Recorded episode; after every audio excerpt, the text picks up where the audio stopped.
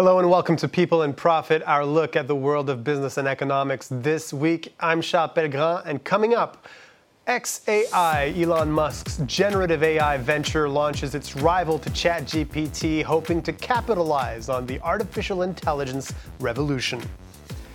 While the private sector races to profit from AI innovation, governments scramble to keep up, vowing to protect humanity from potential catastrophe.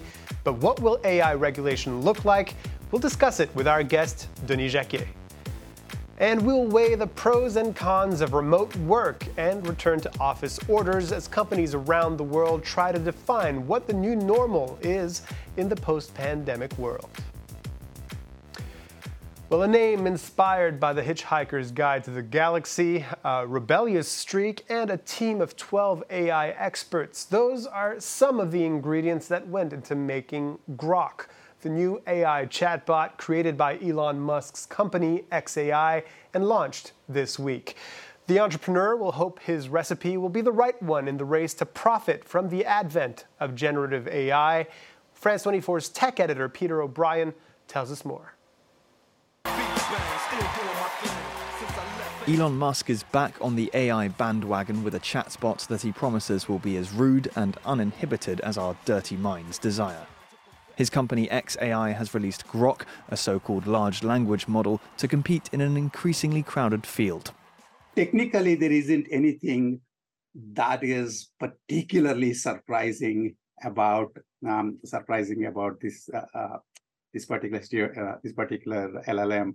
In fact, it's even smaller than the open source one that um, Facebook has given out. What's more surprising is that XAI claims it was trained in just four months and that it outperforms more complicated models like Meta's Llama 2.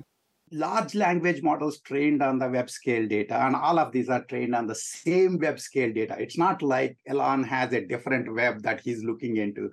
His only potential competitive advantage is that he has access to Twitter data that he's not allowing other people to use. Unlike other models, though, Grok is not free to use, let alone open source. It's only available to users who spend 16 euros a month on extra features for Twitter, which Musk has rebranded as X. In March, he joined calls for a pause on the development of large AI models, widely believed to be because he had some catching up to do. Musk left OpenAI, which he co founded, before its ChatGPT took the world by storm a year ago. Investment in AI has gone through the roof, with the percentage of funding going to AI related startups in the US doubling this year.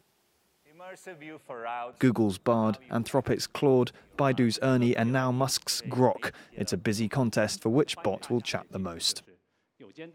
Well, Musk's announcement comes on the back of the world's first summit on AI safety, which took place in the UK at the start of the month and described the risks of AI as potentially catastrophic for humanity. There, officials from 28 countries, including the US, EU members, and China, as well as leading tech figures, agreed on the need to control the development of AI.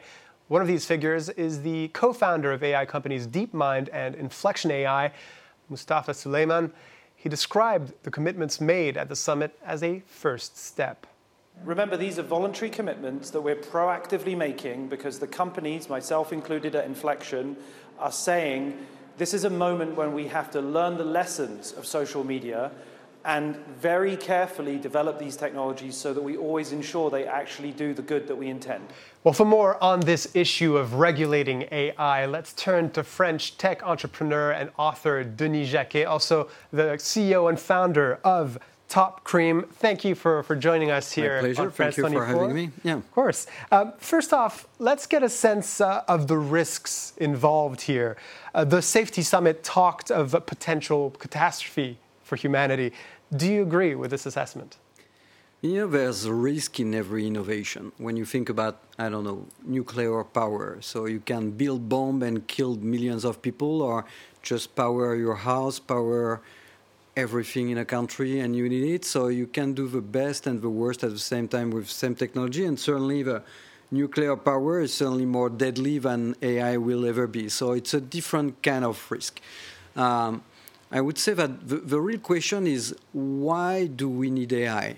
And uh, it's a question with no clear answer. So if you take the, um, let's say the, the business side, the business side say, okay, it's a way to improve the way people are working, enhance their productivity, make sure that we have more profitability. So it's um, a lot of very good reasons when you're an entrepreneur, but at what cost? So that's really the question of why and at what cost. Because when you think about AI and jobs, the thing is, will we be able to use this tool to improve the way that you and me are working? or develop a lot of tools that will be replacing you. And unfortunately, from our point of view at this stage, it drives a little bit more toward the ah, how can we save millions of jobs that we don't need anymore. So, on this part, when you think about the wonderful aspects of the AI, I mean, in terms of health, you can certainly build so much data that you can have a personalized health instead of having the same medicine for you and me. It's different for you because the metabolism, the DNA, everything is different between you and me. So it makes a lot of sense. So the, the benefits for health are huge. Maybe we can repair the planet thanks to AI because using data to improve the climate change and everything. So the benefits are huge. The dangers are huge as well. Mm-hmm. Uh, so at the end of the day, is it regulation that can make a difference? I'm not sure because it's something that we put everywhere and we have been working Let's, on it for so long. Yeah. Let's talk about regulation actually, yeah. because uh, we've seen different approaches already. We were seeing the US and yeah. the EU running away already, trying to uh, issue some, some guidelines, some uh-huh, rules, uh-huh. and there's different approaches. There's the UK that's actually said we're going to take our time, we're going to wait and see what the problems are before, uh, uh b- uh, before we make any, any decision. What approach do you think is preferable? There's really three different ways of making this. So first thing is when you think about the Silicon Valley, most of the time they say, okay, let's invest, take risk, see what's happening, and then we'll fix things. It was working pretty well until the 90s, 2000. Now, when we, you go to San Francisco and Los Angeles, you see that it's not working anymore. There's a huge amount of money available. A lot of billionaires, they are unable to fix things. So I think it's quite a dangerous approach, business-wise, for, all the power that the US want to keep uh, because they have the most powerful companies in the world and they want to make sure that it stays that way. I understand the way that they don't want regulations. They say, oh, let's happen and then we'll see. And what is saying the UK is not very far from here because it's kind of to sort of the same breed. And when you think about Europe, because mainly Europe is, is not run by business, but run by governments. And most of the politicians that we have in France or Europe, they never worked in their life. They don't know what is a company. They don't know anything about digital. They don't understand AI. So they want to regulate. So, but regulate what? Because it's unfolding in every aspect of the technology. So, what do you regulate? So, there's a, a saying in Africa that says that you cannot stop the sand from going through your fingers how do you regulate something that you don't even see?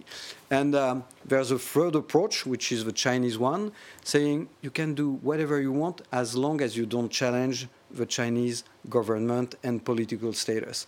And so they say, do whatever you want, but you don't touch to the political system. So it's three different approaches.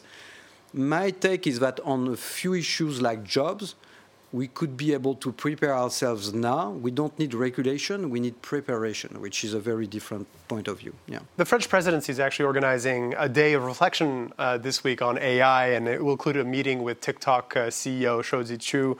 Um, there's one big debate uh, over whether or not AI models uh, like the ones powering ChatGPT or, or Grok, which we mentioned earlier in the show, should be closed or open source. France def- is defending the open source model, in part because its big champion in AI, Mistral AI, mm-hmm, mm-hmm. Uh, is an open source model. Yeah. Uh, what's your take on, on this debate on open versus closed source? You know, I have been in the learning business from the beginning, so 2000.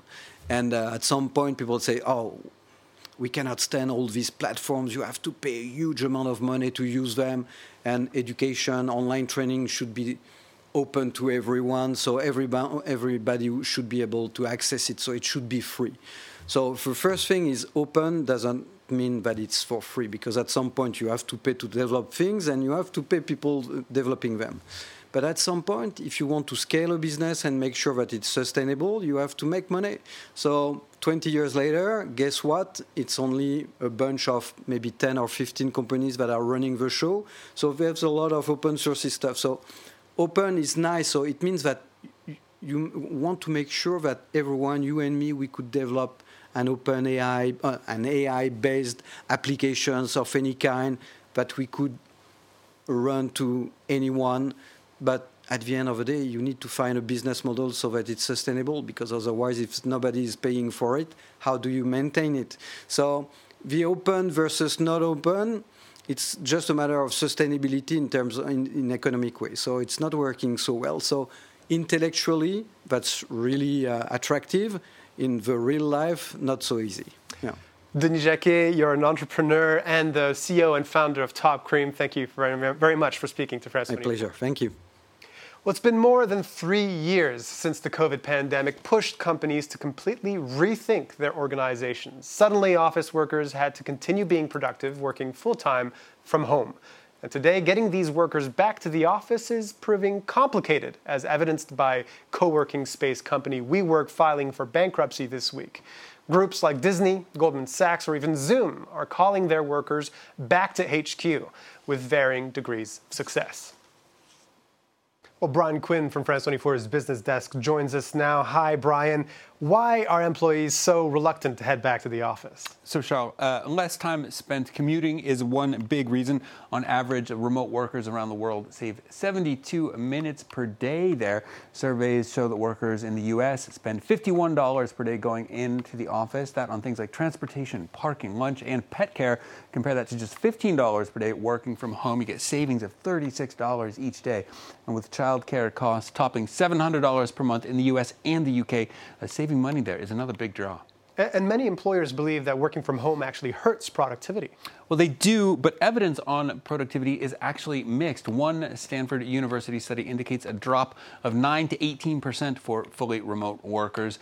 Among the possible causes there, less efficient communication, less collaboration, less learning between colleagues.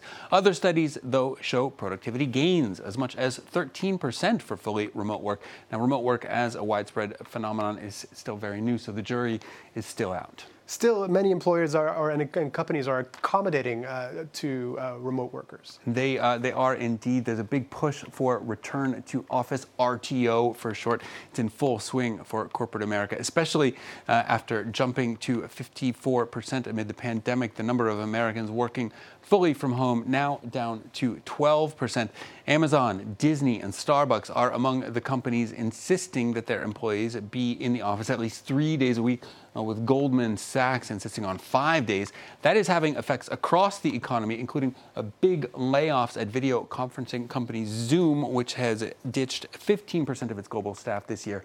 Uh, with the U.S. labor market tight and workers keen to maintain some remote work options, most analysts think that a hybrid model will eventually become the new normal.